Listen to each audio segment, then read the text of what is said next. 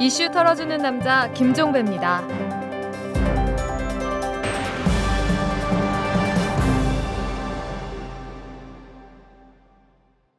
5월 29일 화요일에 보내드리는 이탈남입니다. 이명박 대통령이 어제 한 말씀 하셨죠.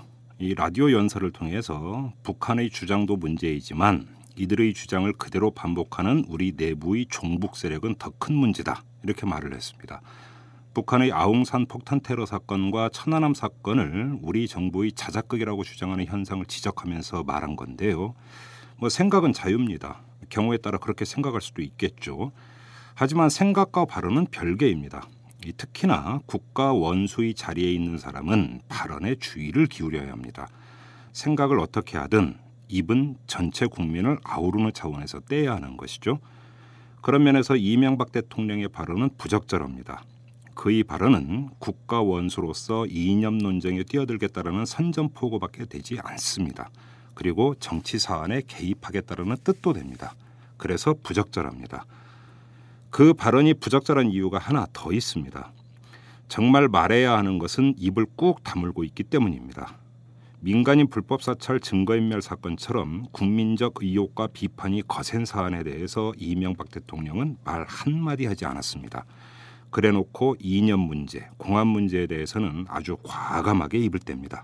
그래서 부적절합니다. 부디 자리를 보고 눕기 바랍니다. 자, 털기 전 뉴스로 넘어갑니다. 여야 국회의원 당선자 120여 명이 내일 여의도 63빌딩에서 경제 5단체가 개최하는 제19대 국회의원 당선 축하 리셉션 행사에 참석을 한다고 합니다. 이날 새누리당은 황우여 대표를 비롯해서 이항구 원내대표, 심재철 최고위원 등 80여 명이 민주통합당은 박지원 비상대책위원장 겸 원내대표, 정세균 상임고문 등 40여 명의 의원들이 참석을 한다고 하는데요. 19대 의원 임기 첫날의 이벤트가 이거라면 경제 민주화는 뒷전으로 밀리는 걸까요? 서울중앙지검 특수일부가 BBK 기획 입국설의 근거가 된 가짜 편지가 홍준표 전 한나라당 대표에게 건네진 정황을 포착을 해서 사실관계를 확인하고 있다고 합니다. 검찰은 최근 양승덕 경희대 관광대학원 행정실장을 소환을 해서 신명 씨가 대필한 편지가 2007년 당시에 이명박 한나라당 대통령 후보 상임특보였던 김병진 두원공대 총장에게 건네졌고 이 편지가 홍준표 전 대표에게 전달됐을 것이라는 진술을 확보를 했다고 합니다. MB 관련 의혹은 다 털고 가려고 하는 걸까요? 차기 정권에 넘기면 어디로 튈지 몰라서 통합진보당 비례대표 경쟁부문 후보 14명 가운데 9명이 공식 사퇴를 선언했습니다. 김수진, 나순자, 노항래, 문경식, 박김영희, 오옥만, 윤갑인재, 윤난실, 이영희 후보는 오늘 오전에 국회에서 공동 기자회견을 열고 지난 부정선거의 책임을 나누어지는 뜻으로 공식적으로 당 비례대표 후보 지위를 사퇴한다 이렇게 발표를 했는데요. 발표자로 나선 나순자 후보는 중앙선관위가 정한 법률적 절차에 따라서 후보 지위를 내놓을 것이며 이후 비례대표 후보 승계 논란에 당사자가 되지 않을 것임을 국민 여러분에게 확약한다 이렇게 말했습니다. 하지만 정작 중요한 인물들은 무관중이죠. 지금까지 털기전 뉴스였습니다. 안녕하세요. 변호사 금태섭입니다. 저는 요즘 이탈남 김종배의 누가 거짓말을 하고 있는가를 읽고 있습니다. 날카로운 시선으로 사회를 읽어내는 이탈남의 시각. 궁금하지 않으세요? 누가 거짓말을 하고 있는가? 그 거짓말을 발견하는 사람은 바로 이 책을 읽는 여러분입니다. 재벌과 모피아의 함정에서 탈출하라. 종횡무진 한국 경제. 재벌 개혁에 앞장서온 김상조 교수. 그가 한국 경제에 던지는 여덟 가지 질문. 우리가 몰랐던 한국 경제의 진실을 파헤칩니다. 더 이상 경제 권력자들의 눈속임에 속지 마세요. 종횡무진 한국 경제. 오마이뉴스가 만드는 책 오마이북. 국군 통수권자 및 그 정부를 비방하거나 또 국, 북한을 찬양하는 내용은 장병들에게 부정적인 영향을 준다고 저희들은 판단하고 있습니다. 국민의 기본권인 알 권리와 표현 자유를 침해하고 있는 것이기 때문에 인권 침해로 판단하고 있고요. 군 검찰이 한 육군 대위를 군사법원에 기소를 했습니다. 혐의는 상관 모욕죄라고 합니다. 이 대위는 지난해 말에 트위터에다가 각하 이 XX 기어코 인천공항 팔아먹으려고 발악을 하는구나 이런 요지의 글을 올리는 등 10여 차례에 걸쳐서 대통령의 정책을 비판하는 글을 올렸다고 하는데요. 군 검찰은 이를 상관 모욕죄로 규정을 했다고 합니다. 자, 여러분 어떻게 보십니까? 어, 이런 표현이 과연 상관 모욕에 해당이 되는 걸까요? 군 검찰의 기소는 타당한 조치일까요? 자, 오늘은 이 문제를 매개로 군내의 사상, 표현 통제에 대해서 털어보도록 하겠습니다. 지금 제 옆에는 이광철 변호사가 나와 계십니다. 안녕하세요, 변호사님. 예, 네, 안녕하십니까? 다시 뵙습니다. 네, 지금 요번 건부터 좀 짚어봤으면 좋겠는데 그 이명박 대통령을 향해서 이 XX라고 하는 이제 육도 문자가 동원이 됐고 뭐 또 EMB라고 하는 예. 이런 이제 표현을 쓴 걸 가지고 상관 모욕죄다 군 검찰이 이렇게 규정을 했다고 하는데 자 법리 해석을 좀 해야 될 것 같습니다. 이걸 상관 모욕죄라고 볼 수 있는 겁니까? 일단 지금 이 상관이라는 개념에 이제 국군 통수권자로서 대통령이 이제 국군 통수권을 갖고 있기 때문에 그렇죠. 이런 뭐 지휘 체계상 대통령을 상관으로 뭐 아예 해석이 안 된다. 네, 뭐 이렇게 보기는 좀 어려운 측면이 있지만 네, 이 상관 모욕죄라고 하는 것들을 규정해둔 입법의 취지에 비추어 본다고 했을 때 그 상관은 예, 이 군대 내에서 이 지휘 체계 예, 실제 군이라고 하는 조직 내에서의 상관으로 엄격히 해석하는 것이 맞는 것 같고 그러니까 명령 불복전에 대한 하극 사항을 이제 그 제어하기 위해서 그렇죠. 예, 우리가 이제 대통령이라고 했을 때 대통령이 무슨 응? 군이라고 하는 조직 속에서 지휘 체계의 정점 혹은 문민 통제라는 차원에서 대통령이 상관이라는 의미인 것이지 그렇죠. 실제로 무슨 군대 내 뭐 작전을 지휘하거나 그런 건 아니지 않습니까? 네, 네, 더군다나 대통령은 이제 정치적인 그런 어떤 지위 네. 위상이 또 강한 것이고 예. 그런 측면에서 봤을 때 이 상관모욕죄의 상관에 대통령까지 포함시키는 것은 음흠. 이게 무리한 어. 예, 법리 해석이 아닌가 이렇게 과도하다. 생각합니다. 예. 예. 그런데 만약에 그럼 이걸 이렇게 한번 치환시켜서 얘기를 해봤으면 좋겠는데 일반인이 예. 트윗을 하면서 이제 대통령을 향해서 이 XX라고 하는 이런 표현을 썼다. 예. EMB라는 표현을 썼다. EMB라는 표현이 참 워낙 흔히 네. 봐가지고 아무튼 그러니까 이 XX라고 하는 육두문자를 썼다. 하면 이것은 그 모욕죄 성립이 될 수 있는 건 아닌가요?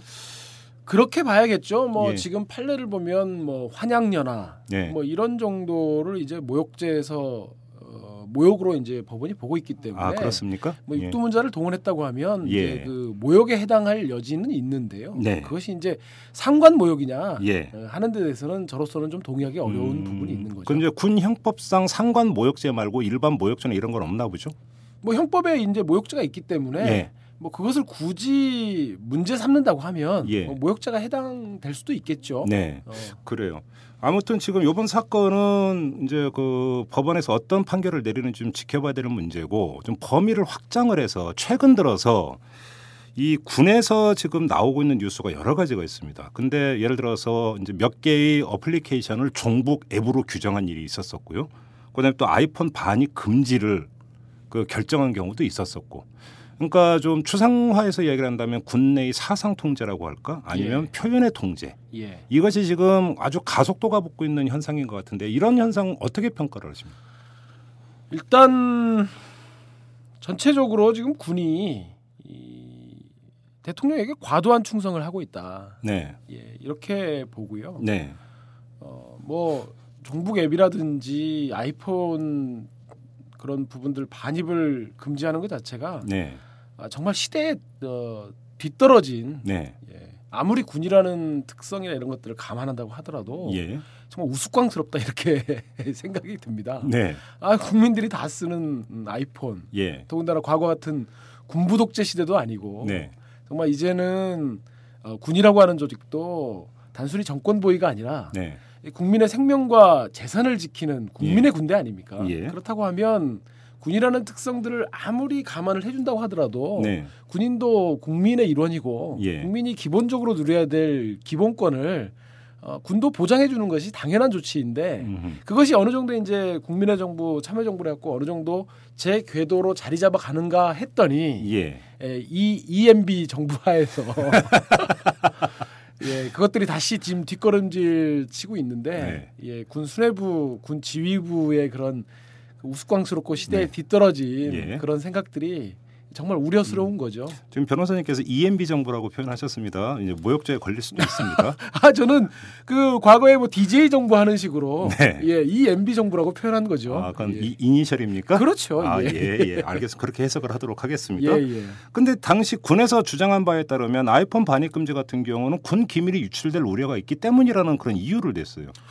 글쎄요, 아이폰 반입과 군 기밀 유출이 어떤 연관이 있을까요? 뭐 예를 들면 뭐 그거를 사진 촬영 기능을 통해서 군대 바로 내 바로 뭐- 그 자리에서 사진 촬영을 해서 바로 그 자리에서 그래서 메일로 송시를 한다든지 이럴 네. 수가 있는 게 아니냐 이런 거죠.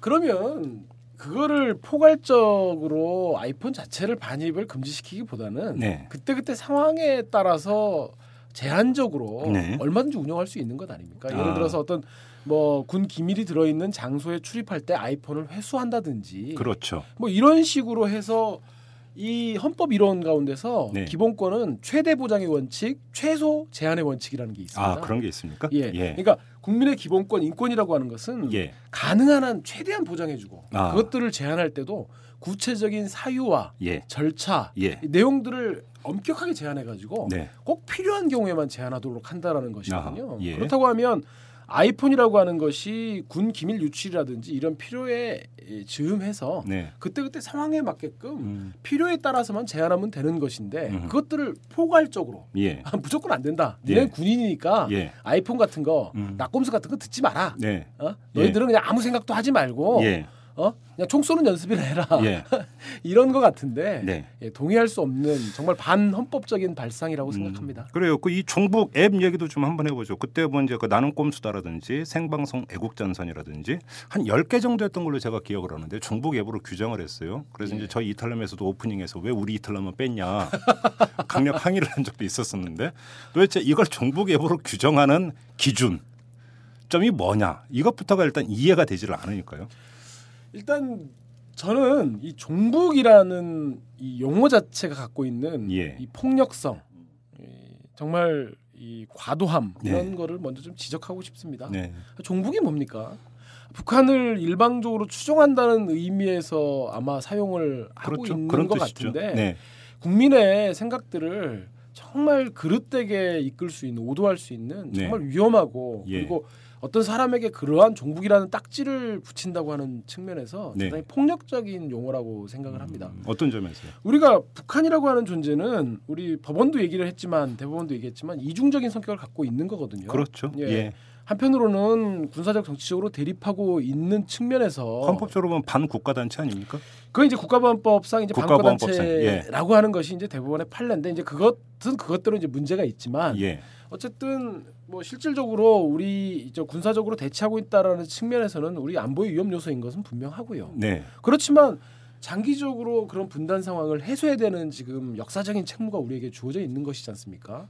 그래서 북한과의 군사적인 정치적인 대립은 대립대로 슬기롭고 네. 지혜를 모아서 풀어가야 되는 부분이고 네. 또 그 속에서 통일을 모색해야 되는 거잖아요. 그렇죠. 그런데 이 종북이라는 단어는 북한에 대한 어떤 그런 이성적이고 또 같은 민족이라는 그런 통일을 지향한다라는 긍정적인 그런 방향에서의 생각들을 가로막는 거죠. 그렇죠. 아, 쟤네들은 무조건 나쁜 놈들이다. 예. 쟤네들은 삼대 세습이나 일삼는 야만적이고 봉건적인 존재다. 네. 그런 근데 그런 북한을 지금 따라한다. 예. 어? 북한을 무, 무작정 추종한다라고 해 가지고 북한과의 통일을 지향하는 그런 긍정적인 사고를 전부 다 가로막아 버리는 그러니까요. 폭력적인 또 그러면서도 그런 것들을 가로막으면서 미국 중심의 그리고 음. 기득권 수호 중심의 네. 그런 생각들을 일방적으로 관철시키는 거죠. 예. 그래서 저는 그 일단 그 용어 자체에 동의할 수 없는 부분이 있고 네. 음, 가사 이제 군이라는 특성이 있어서 군대 내에서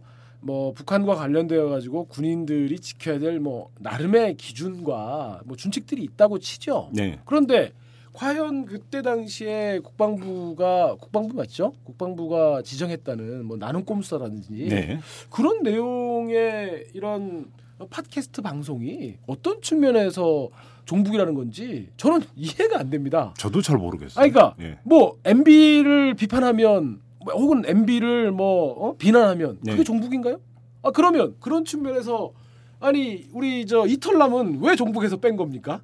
제, 그러니까 제가 제가 묻고 싶은 게 바로 그거였어요. 아무튼 예. 아니 그래서 예. 그런 것들이 어, 제가 보기엔 그렇습니다. 그러니까 국방부 입장에서 젊은이들에게 시- 정말 그 대단히 높은 인기를 구가하는 그런 어, 팟캐스트 방송들을 보아하니 네.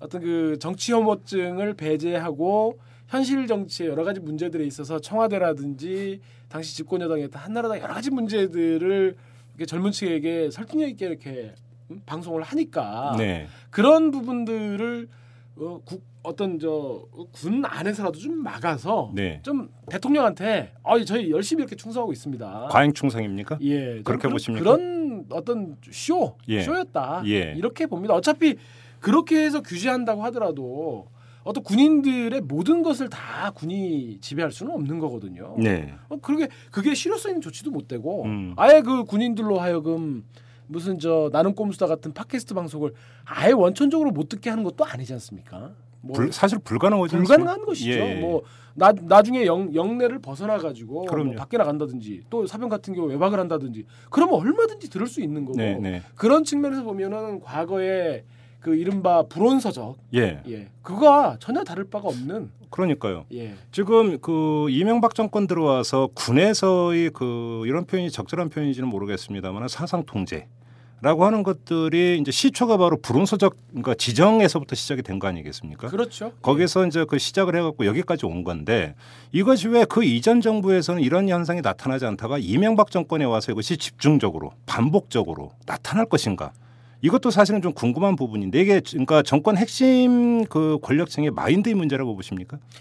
어 저는 이제 핵심층의 마인드의 문제도 있지만은 네. 조금 더 범위를 좀 넓혀보고 싶습니다. 예. 그러니까 어, 당시에 집권 여당, 뭐 지금은 새누리당으로 바뀌었습니다만은 그 정치 세력의 네, 일반적인 사고가 예, 민주주의와의 불친화성이 아닌가. 어, 그러니까 지금 현재 그 새누리당으로 지금 그 면면이 이어져 온 그 정치 세력이 네. 사실 이제 시발이 이 과거 자유당부터 이제 비롯되는 것 아닙니까? 네, 그리고 사실은 그 이전으로 넘어가 보면 어 사실 친일파에서 비롯된 것이고요. 네, 예, 친일파.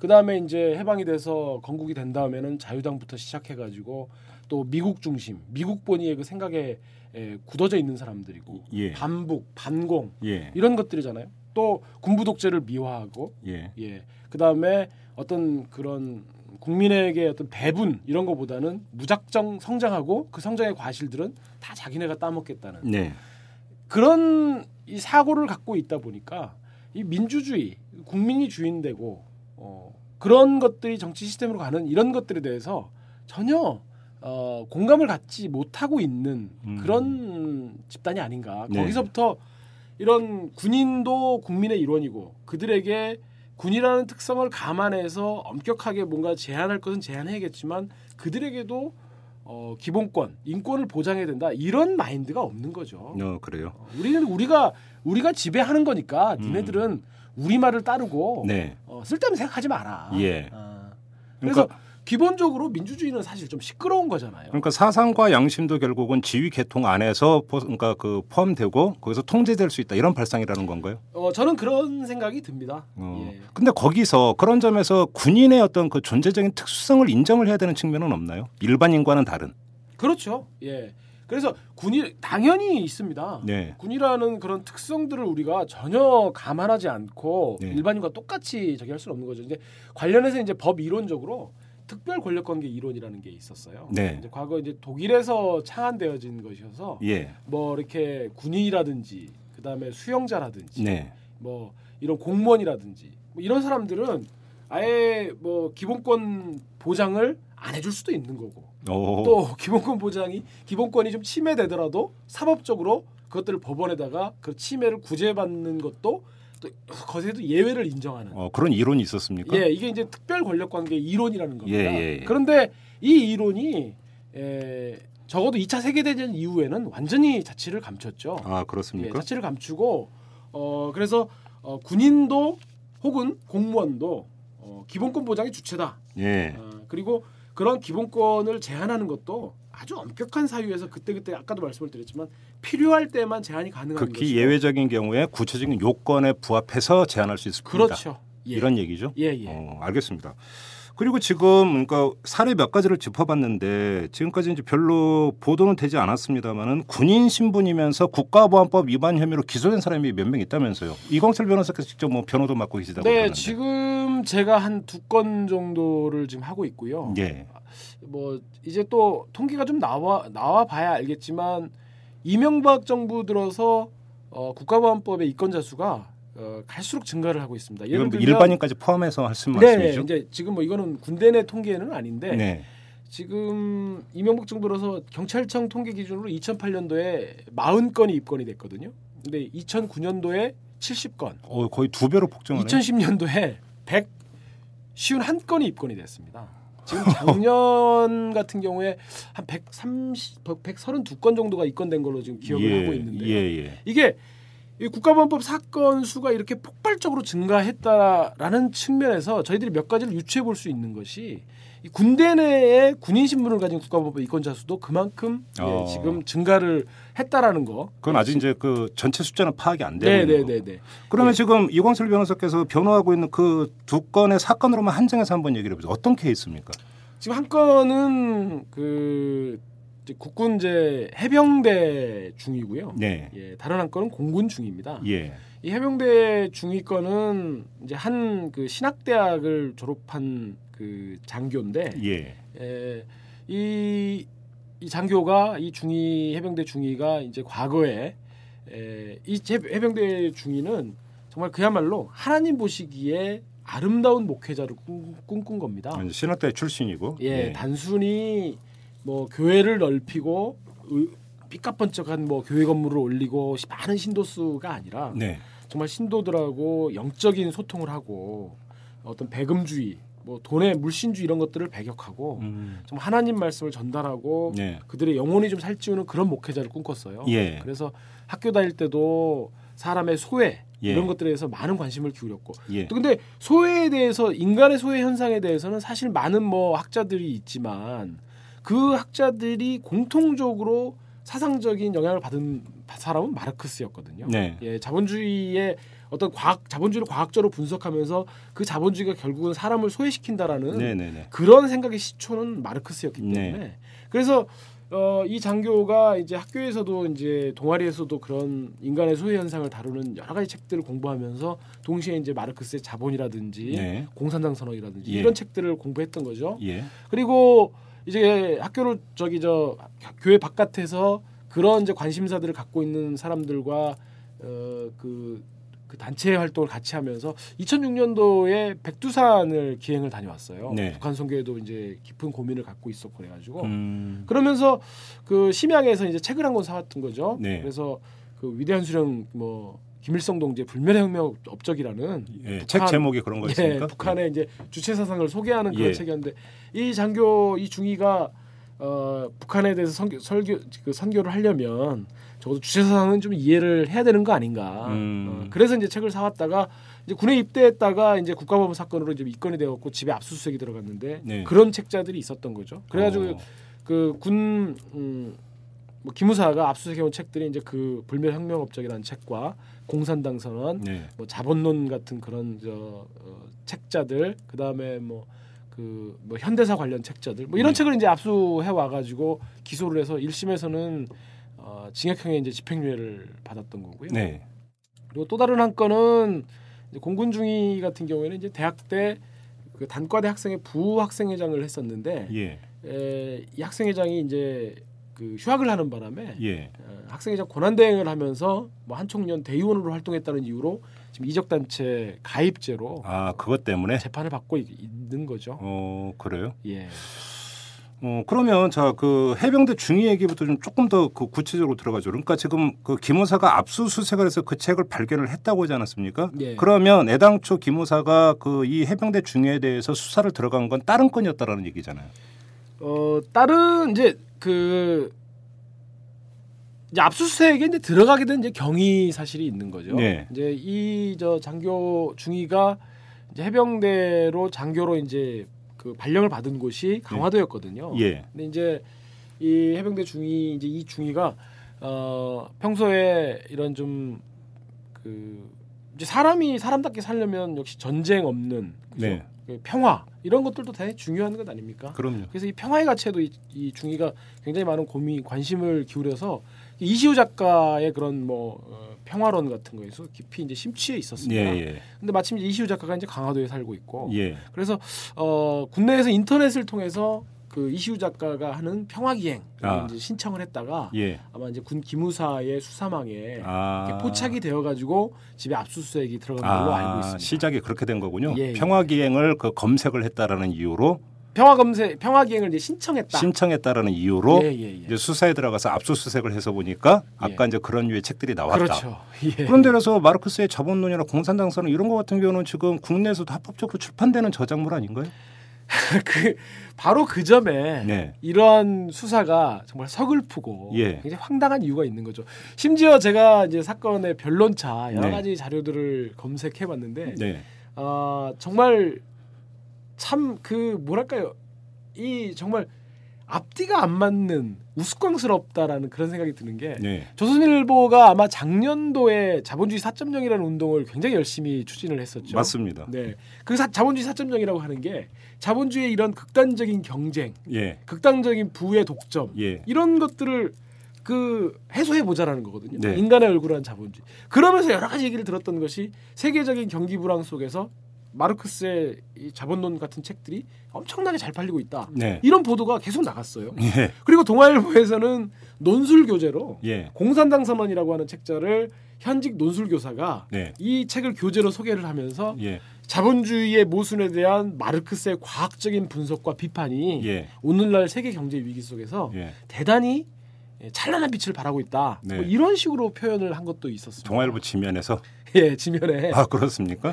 그러니까 그러면 일단 그 신문들도 좀 문제 문제가 있는 거네요. 그 군 검찰의 그 시각에 따르면 예. 아니 그래서 제가 제가 얘기를 하고 싶은 게 그거예요. 네. 제가 그런 어? 그런 책자들을 노골적으로 찬양한 네. 예, 조선일보나 동아일보도 찬양 고무죄입니까? 그렇죠. 기소를 해야 되는 것이 아니냐. 이런 이런 생각이 들죠. 예. 그러면 그 해병대 중위는 이적 표현물 소지 탐독죄로 걸린 겁니까? 국가보안법상에? 그렇습니다. 소지죄. 예. 아, 그렇습니까? 취득, 취득 소지. 예. 예. 탐독이라는 거는 이제 그 법적인 문헌에는 나오지 않고요. 아 그런가요? 예. 그런데 이제 문제는 그 아까 그 저기 심양에서 사왔다라는 책 뭐 위대한 수량이 뭐요? 위대한 수령 김일성 동지의 불멸의 혁명 업적이라는 어, 책. 이제 그거가 이제 그 그거는 문제 삼을 수 있었던 거 아닙니까? 검찰 입장에서는?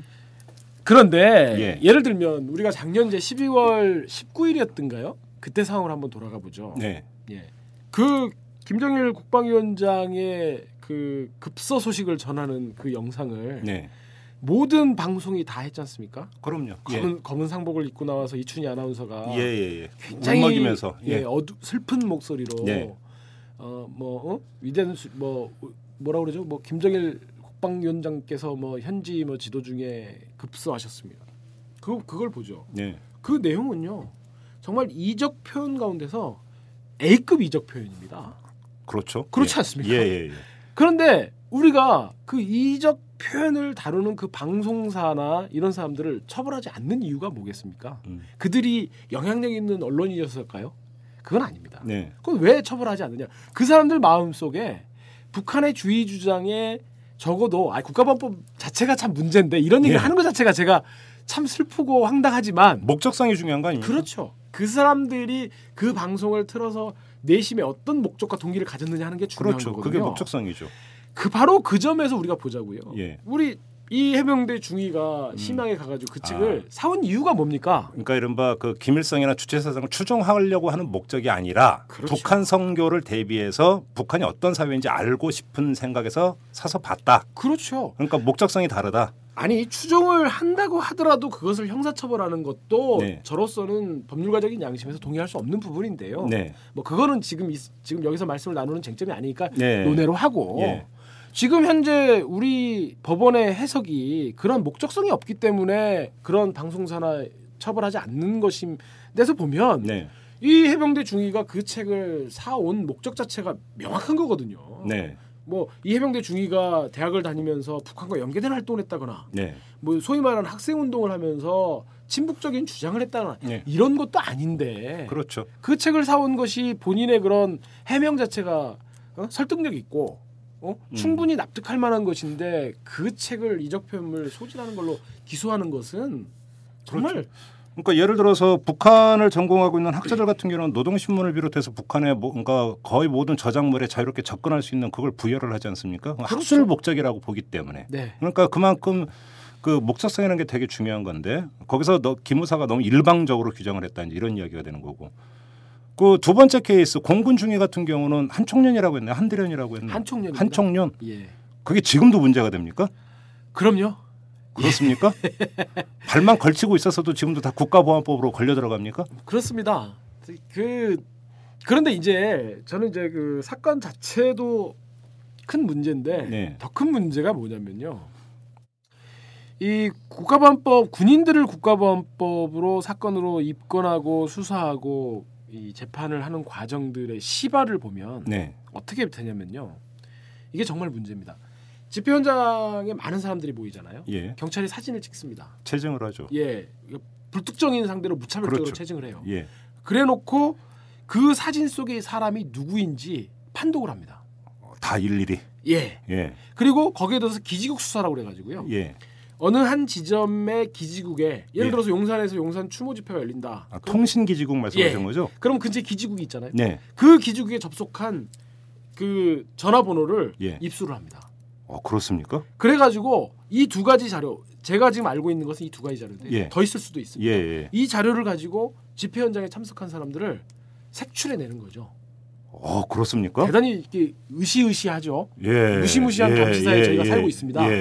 그래가지고 이 사람들 중에 군인이 있는 사람들은 군인인 사람들은 네. 그를 군대 수사기관으로 사건을 보냅니다. 이첩을합니다.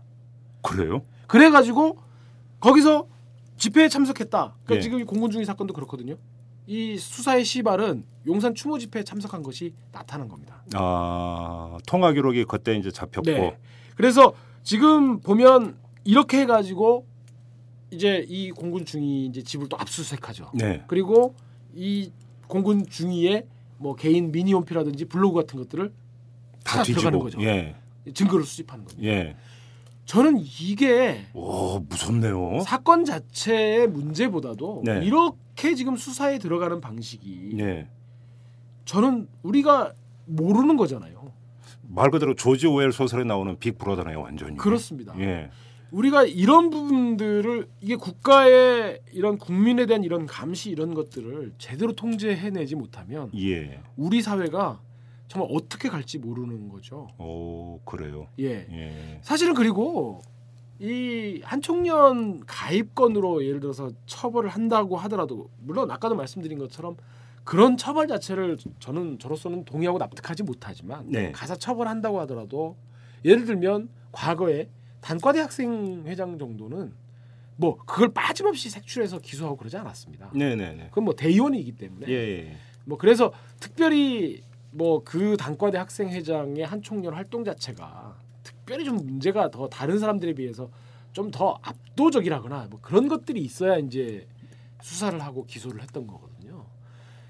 단지 지금 응? 조용히 학교를 졸업해 가지고 군대 와 가지고 장교로서 자기 맡은 바 소임을 성실히 지금 수행하고 있는 네. 그리고 지휘관도 그렇게 평가하고 있는 이런 장교들에 대해서 네. 지금 그것도 지금 2005년도의 일이기 때문에 네. 7년 전의 일입니다. 예. 7년 전의 일을 이제 와서 들춰내가지고 어. 한 정말 전도 유망 양향한 장교 아닙니까? 그게? 청년의 청년 장교의 예. 인생 자체를 그렇게 예. 이 짓발 그거는 정말 저는 국가의 폭력이라고 생각해요. 그래요. 그러면 어. 그 공군 중위는 지금 어떻게 재판은 받았습니까? 지금 재판 진행 중입니다. 어, 1심이 진행 중이에요. 예, 1심 진행 중입니다. 해병대 중위 같은 경우는 1심에서는 이제 집행유예가 나왔다는 예, 거고. 지금 항소심 진행 중이고 항소심 얼마 전에 이제 결심을 해서 예. 선고를 지금 7월 달로 앞두고 어, 있습니다. 그래요. 예. 알겠습니다. 지금 이제 그 사례는 이제 이렇게 이제 그 쭉 일배를 해 봤는데 그렇게 해서 국가보안법 위반 혐의로 현역 군인이 기소가 됐다. 그럼 그 다음부터 이 군인들은 어떻게 되는 겁니까? 일단 지금 그 이른바 영창에 가는 겁니까? 이제 그 군인들을 대상으로 한 수사도 예. 구속 사건이 있고 이제 불구속 사건이 있기 때문에 예. 이제 구속 사건이 되면 소위 말해서 영창을 갔다가 예. 뭐 이제 육군 교도소로 가거나 네. 이제 이- 그렇게 가는 거고. 것이고 지금 제가 맡고 있는 사건은 이제 불구속 사건이기 때문에 아 불구속 사건입니까? 네. 예, 일단은 뭐 감옥에 가지는 않았습니다. 영창에 네. 가거나 그렇진 않았는데 이 군인들은 기소가 되면 예. 휴직을 합니다. 그러니까 장교의 경우에는 예. 예, 그렇죠. 장교 휴직을 하는 것이고 예. 이 휴직 상태가 되게 되면 예. 어, 의무복무 기간에도 산입이 안 되고 어, 그리고- 그냥 말 그대로 공백기가 돼 버리네요. 예, 이 휴직 상태가 되면 군 인사가 안 된다고 합니다. 어. 그러니까 인사에는 이게 승진, 네. 뭐 전보, 그렇죠. 그리고 전역 예. 뭐 이걸 다 포함하는 거거든요. 아 그럼- 그러면 전역도 안 되는 거네요? 그러니까 지금 이 청년 장교들 같은 경우에는 지금 의무복무 하는 거거든요. 이러면 학사 장교인가요? 지금 아마 예 그런 걸로 알고 예, 예. 있습니다. 학사장교 예. 그- 그런 상태이기 때문에 이- 이제 이 두 사람 뭐 다른 지금 아마 아까 서두에서 말씀하신 그 대위도 예. 아마 지금 동일한 문제가 있는 걸로 알고 있고요. 아. 그래서 휴직 상태가 되어 가지고 지금 뭐 하는 일도 없이 복무기간으로 산임이 안 되기 때문에 앞으로 군인 신분을 벗어나야만 할 수 있는 뭐 예를 들어 취업이라든지 네. 예 뭐 유학이라든지 이런 것들이 전혀 불가능한 거죠. 어. 그런데 불구속 사건 같은 경우는 이게 뭐 재판이 빠르게 진행이 되는 게 아니잖아요. 그렇죠. 예. 구속 사건은 각 신급별로 뭐 6개월 정도 안에 재판을 그렇죠. 뭐 633 아닙니까? 육- 육- 지금은 644로 알고 있는데요. 아, 그런가요? 예. 어쨌든 그 그 안에 재판을 끝내야 되는 것이 이제 법에 명시가 되어 있고 예. 그렇기 때문에 구속 사건은 재판이 빠르게 진행이 됩니다. 예. 형사 사건은. 예. 그런데 불구속 사건은 뭐 정말 그야말로 정해진 기한도 없고 어. 각 법원의 사정에 따라서 재판이 한없이 지연될 수 있는 거거든요. 그러니까 예를 들어서 그럼 1심부터 최종심 확정 판결이 날 때까지 해서 5년이 걸렸다고 가정을 하면 예. 이 5년 기간 동안은 이 기소된 군인은 아무것도 못 하는 거네요. 그런 것이죠. 그냥 계속 대기 상태로 있어야 그냥 되는 휴직 중인 군인 신분으로 예. 정말 세월이 가는 거를 하염없이 그냥 네. 바라볼 수밖에 없는 예. 이건 정말 그래서 예를 들어서 예. 5년 확, 그러니까 확정 판결까지 받았는데 예를 들어서 무죄로 나왔다. 예. 최종적으로. 예. 그럼 이제 그때부터 다시 복무 기간 또 따져서 근무를 해야 되는 거고 이렇게 되는 겁니까? 이제 무죄가 나왔을 때는 이제 그때 가서 아마 이제 다시 그거는 이제 그때 가서 그 상황을 봐야 될 것 같습니다. 예. 예. 어, 그래요. 어쨌든 어쨌든 간에 그 기소된 범죄 사실 자체가 무죄라는 것만 법원의 무죄 판결은 드러낼 뿐이지 그렇죠. 그 무죄 판결이 그렇다고 해서 휴- 휴직 기간 동안 너가 군복무를 다 했다라는 예. 내용의 확인은 아니지 않습니까? 그러니까요. 예. 그러니까 여쭤보는 거예요. 예. 그렇기 때문에 이 정말 이 한 사람의 기소 자체만으로도 한 사람의 인생 자체에 들이우는 그 그늘이 정말 그 크고 오, 어, 그런 그러네. 것인데 이 기소돼서 재판이 확정 날 때까지 아무것도 하지 못한다고 하는 거는 네. 정말 그 젊은 그 20대 이 그때 그 기간을 정말 그러면 예. 좀 전에 말씀드린 그 해병대 중위 같은 경우는 기소가 언제 이루어졌습니까? 기소가 2000 제가 지금 항소심부터 사건을 맡아 가지고요. 예. 작년에 저기였고 2010년도에 기소가 된 걸로. 그럼 2010년부터 이제 올해가 2012년이니까 거의 네. 2년 동안 그냥 군인도 아니고 민간인도 아닌 그렇습니다. 아주 어정쩡한 상태로 예. 그냥 하늘만 쳐다보고 있는 법, 그러니까 법- 법원만 쳐다보고 있는 그런 상황 아닙니까? 예. 앞으로 또 이제 확정될 때까지도 또, 또 그렇게 삼진까지 가게 된다면 또 그렇게 예. 될 거. 야, 그거 진짜 답답한 일이네요.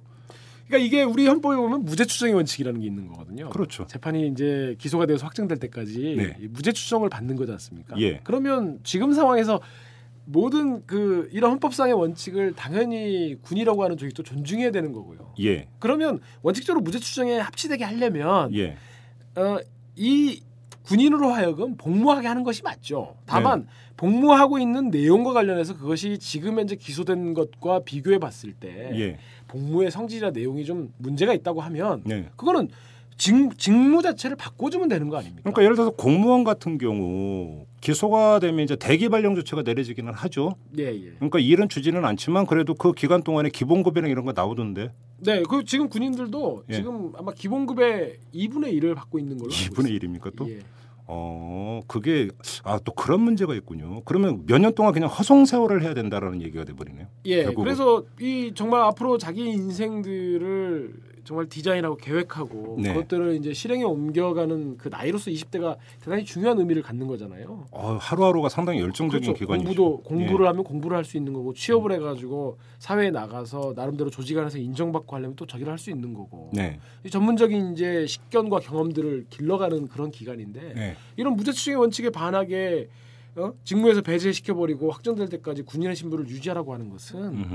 어, 좀 그 납득하기 어려운 네. 좀 그런 조치가 아닌가 생각을 어, 해서 예. 어쨌든 좀 이런 부분에 대해서는 사법적 판단을 음. 지금 구해볼 생각으로 있습니다. 그래요. 예. 아 그럼 무슨 어떤 계획을 갖고 있습니까? 그래서 지금 이제 그 저녁을 지금 그 해병대 중위 같은 경우에 저녁자 명단이 나왔거든요. 네. 지금 그래서 5월 31일자인데 예. 그 전역자 명단에 이 해병대 중위의 이름이 빠져 있습니다. 어 그런 예, 예. 재판 진행 중이니까. 예, 그래서 지금 이런 좀 국방부 장관의 그런 좀 전역 불이행 조치에 대해서 네. 행정상 그 취소를 구하는 예. 행정 소송을 지금 검토 중에 있습니다. 아 그래요. 예, 그리고 이제 그 이제 군사 법원이 있고 군 검찰이 있지 않습니까? 예, 근데 그렇습니다. 군 검찰과 군사 법원의 경계가 뭐가다라는 지적도 있는데 이건 무슨 이야기입니까?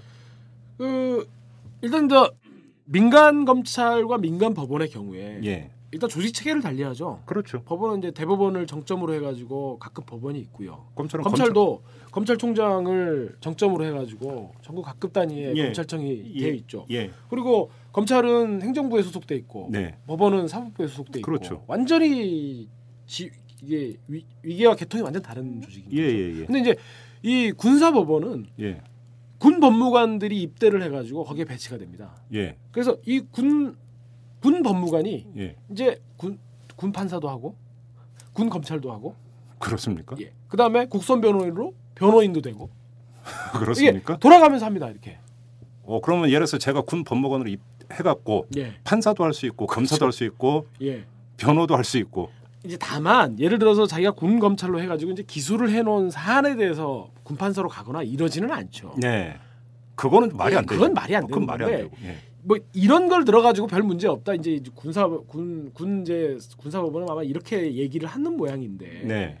제가 지난번에 좀 황당한 일이 있었습니다. 예. 그러니까 보니까 그군 검찰이 이제 기소를 해가지고 검찰관석에 앉아 있고 저는 이제 변호인석에 앉아 있는 네. 거 아닙니까? 이제 그 공군 법무관 네. 공군 이제 그 중위 사건에서 예. 이제 군사 법원에 이제 군 군사 군판사가 둘이 두 분이 이제 앉아 계시고 그리고 1심 같은 경우에는 재판장을 이 군법무관 출신이 하지 않습니다. 아, 그렇 지휘관이 합니다. 아, 지휘관. 예, 예, 예. 예. 지휘관이 이제 예, 그래가지고 그 제가 그래서 이제 군 검찰의 어떤 뭐 예를 들어서 증거의 문제라든가 이런 것들을 좀 지적을 했어요. 뭐 군 검찰관이 피의자 신문 조서를 받았는데 피의자 신문을 받았는데 네. 그 신문 조서에 예. 군 검찰관이 서명 날인을 안 한 겁니다. 그런 게 어디 있어요? 제가 복사를 해와 가지고 증거를 열람해서 봤더니 예. 그래가지고 대법원 판례를 찾아봤더니 예. 이 민간 검찰 중에 그런 사례가 있, 었는데 법원이 이런 경우엔 증거로서 능력이 없다라고 판시를 해놓은 게 있더라고요. 예. 그래서 제가 그 의견을 밝혔죠. 예. 그랬더니 그 군 검찰관이 하는 소리가 아니 피해자 신문을 하고 나서 신문 조서에 검찰관 서명 날인을 꼭 피해자 신문 조서를 받고 나서 하라는 법이 어딨냐. 그럼 언제요? 그래서 아니 그래서 제가 오히려 제가 묻고 싶었던 말입니다. 그래서 제가 아 그래가지고 군 검찰관이 한다는 소리가 예. 그래서 내가 오늘 그 어제 내일 재판을 앞두고 쭉 증거를 봤더니 어? 검찰관의 서명란이 생략 안 돼 있어가지고 내가 네. 어제 이름 쓰고 네. 어내군 검찰관 도장 찍었다 이런 이제 황당한 얘기를 하는 겁니다. 그래서 증거로서 능력이 없다고 그랬더니 군 검찰관이 아니다 이거 뭐 바- 신문 조서를 할 당시에 찍으라는 법이 없어서 어제 네. 찍은 것도 유효하다 이제 이런 식으로 나오는 거예요. 예. 그래서 아니 그게 공문서로서 어? 공문서라고 하는 게 어? 당연히 서명단위로서 그 내용과 형식의 그런 부분들을 보증하는 건데 예. 네. 당연히 그 문서를 작성했을 때 찍어야 되는 거 아니냐 음. 이 이제 이래 가지고 이제 논란이 붙었죠. 네. 근데 거기에 대해서 군 판사가 전혀 이렇게 딱 정리를 못 해주는 겁니다. 어. 그리고 오히려 군 검찰관이 군 법무 그군 판사들을 막 이렇게 큰 소리로 막 이렇게 아 막 호통 비슷하게 막 그러고 그래요. 그래서 예. 제가 재판 중에 그랬죠. 아니 그 어? 법관에 대한 군, 그 검찰관의 이런 부분들이 좀 도를 넘는 것 같다. 네. 그 제가 곰곰이 생각해 보니까 그런 부분이 아닐까. 이게 같은 갓 군사원의 같은 조직 안에 이렇게 배치가 되어 가지고 어 뭐 서로 네. 이렇게 업무들을 돌아가면서 하다 보니까 예. 선배냐 후배냐 예. 기수에 따라서 이런 부분들이 아마 그런 식으로 표출된 것이 아닌가. 거기서도 또 기수문화가 나옵니까? 아니 그, 그렇지 않습니까? 같은 하나의 조지가 아닌데. 그러면 잠깐 정리해 보면 그러니까 군 법무관으로 입대를 했어요. 예. 그럼 1년은 군 판사로 재직을 하고 예. 그 다음 2년 차에서는 군 검찰관으로 재직을 할 수, 하고 예. 뭐 이런 식으로 한다라는 겁니까? 아, 그거까지는 진짜 속사정까지는 예. 제가 자세히는 모르는데 제가 그래서 한번 뭐 그런 비슷한 얘기를 이제 다른 기회에 이제 얘기를 했더니 그 군사 법원도 그런 문제를 인- 인지를 하고 있어서 예. 그런 부분들을 어떻게 좀 효율적으로 그 대안을 좀 마련하고 있나 봅니다. 그래서 아. 아예 처음부터 군판사를 하고 싶은 사람은 군판사만 하고 아 그러니까요. 예. 상호 독립성이라는 게 있는 거 아닙니까? 근데 지금은 어쨌든 그러지는 않고 있는 것 같습니다. 그럼 이제 거기서 이제 문제가 이것이 판결이나 이런 것들이 관계에 의해서 그러니까 그 규정될 수도 있는 문제가 발생을 하는 거 아닙니까? 그렇죠. 예, 그게 그럴 문제인 우려가 있죠. 주먹구구네요. 한마디로. 예. 이해가 되지를 않습니다. 아무튼 상식적으로는 좀 잘 이해가 되지 않는 그림인데 아무튼 예. 그 그림이 실존하는 그림이라는 게 지금 이광철 변호사의 말씀이십니다. 지금 군 사법 체계 문제도 상당히 심각하고 근데 이제 오늘 그 이야기에서 이제 본질적인 문제는 군 내에서의 그 이른바 사상 통제의 문제 이것들이 너무나 좀 시대착오적인 부분들로 가고 있고 과거 회기적인 부분으로 가고 있다라는 것 이것이 그 오늘의 이제 주제가 될 것 같은데 사실은 오늘도 사실은 뉴스가 나왔어요. 그 민간인이 또 대통령을 모욕하는 그런 표현을 썼다고 해서 또 무슨 뭐 모욕죄로 기소를 한다 만다 한다 이런 문제가 있는데 이런 사회 전반의 분위기가 결국 군에서도 그대로 예. 투영돼서 오히려 약간 더 심한 양상으로 지금 나타나는 게 아니냐. 예. 그렇게 본다면 이제 근본적인 문제는 군에 있는 것이 아니라 사회 전반에 있고 그 그런 분위기를 조장하는 권력이 있는 문제가 아닌가 이렇게 좀 정리를 해야 될 것 같습니다. 예, 그렇습니다. 네. 알겠습니다. 여기서 마무리하도록 하겠습니다. 이광철 변호사님 오늘 말씀 고맙습니다. 예, 수고했습니다. 글로벌한 사회에 글로벌한 기사만 봐도 머리가 아프다는 당신. 경제를 이해하고 싶지만 골치만 아프다고요? 아빠와 딸이 함께하는 최진기의 인문학 특강 시즌 2로 업그레이드 됐습니다. 경제학에서 철학, 전쟁사, 버블쇼크까지 팟캐스트 인문학 강의 1위. 지금 오마이스쿨에서 만나보세요. 스쿨.오마이뉴스.com 오마이뉴스 대표 오연호입니다. 이슈 털어주는 남자 이털남 마음에 드시나요? 응원하는 방법이 여기 있습니다. 이털남을 만들고 있는 오마이뉴스의 10만인 클럽 회원이 되어 주십시오. 한 달에 만 원으로 참 언론을 키워가는 기쁨을 누리실 겁니다. 오마이뉴스 메인면 왼쪽 상단에 있는 10만인 클럽 버튼을 누르시고 직접 회원으로 가입하시거나 733-5505로 전화 주시면 담당 직원이 안내해 드립니다. 여러분께서 이털남과 오마이뉴스의 배우가 되어 주십시오.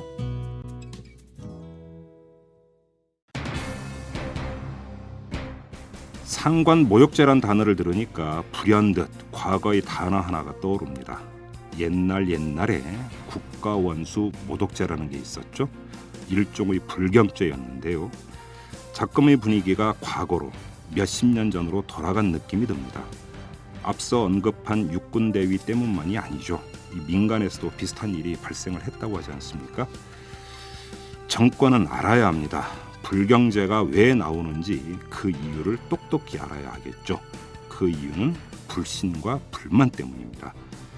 남을 잡아넣기 전에 자기 발밑을 내려보라는 그런 얘기가 되겠습니다.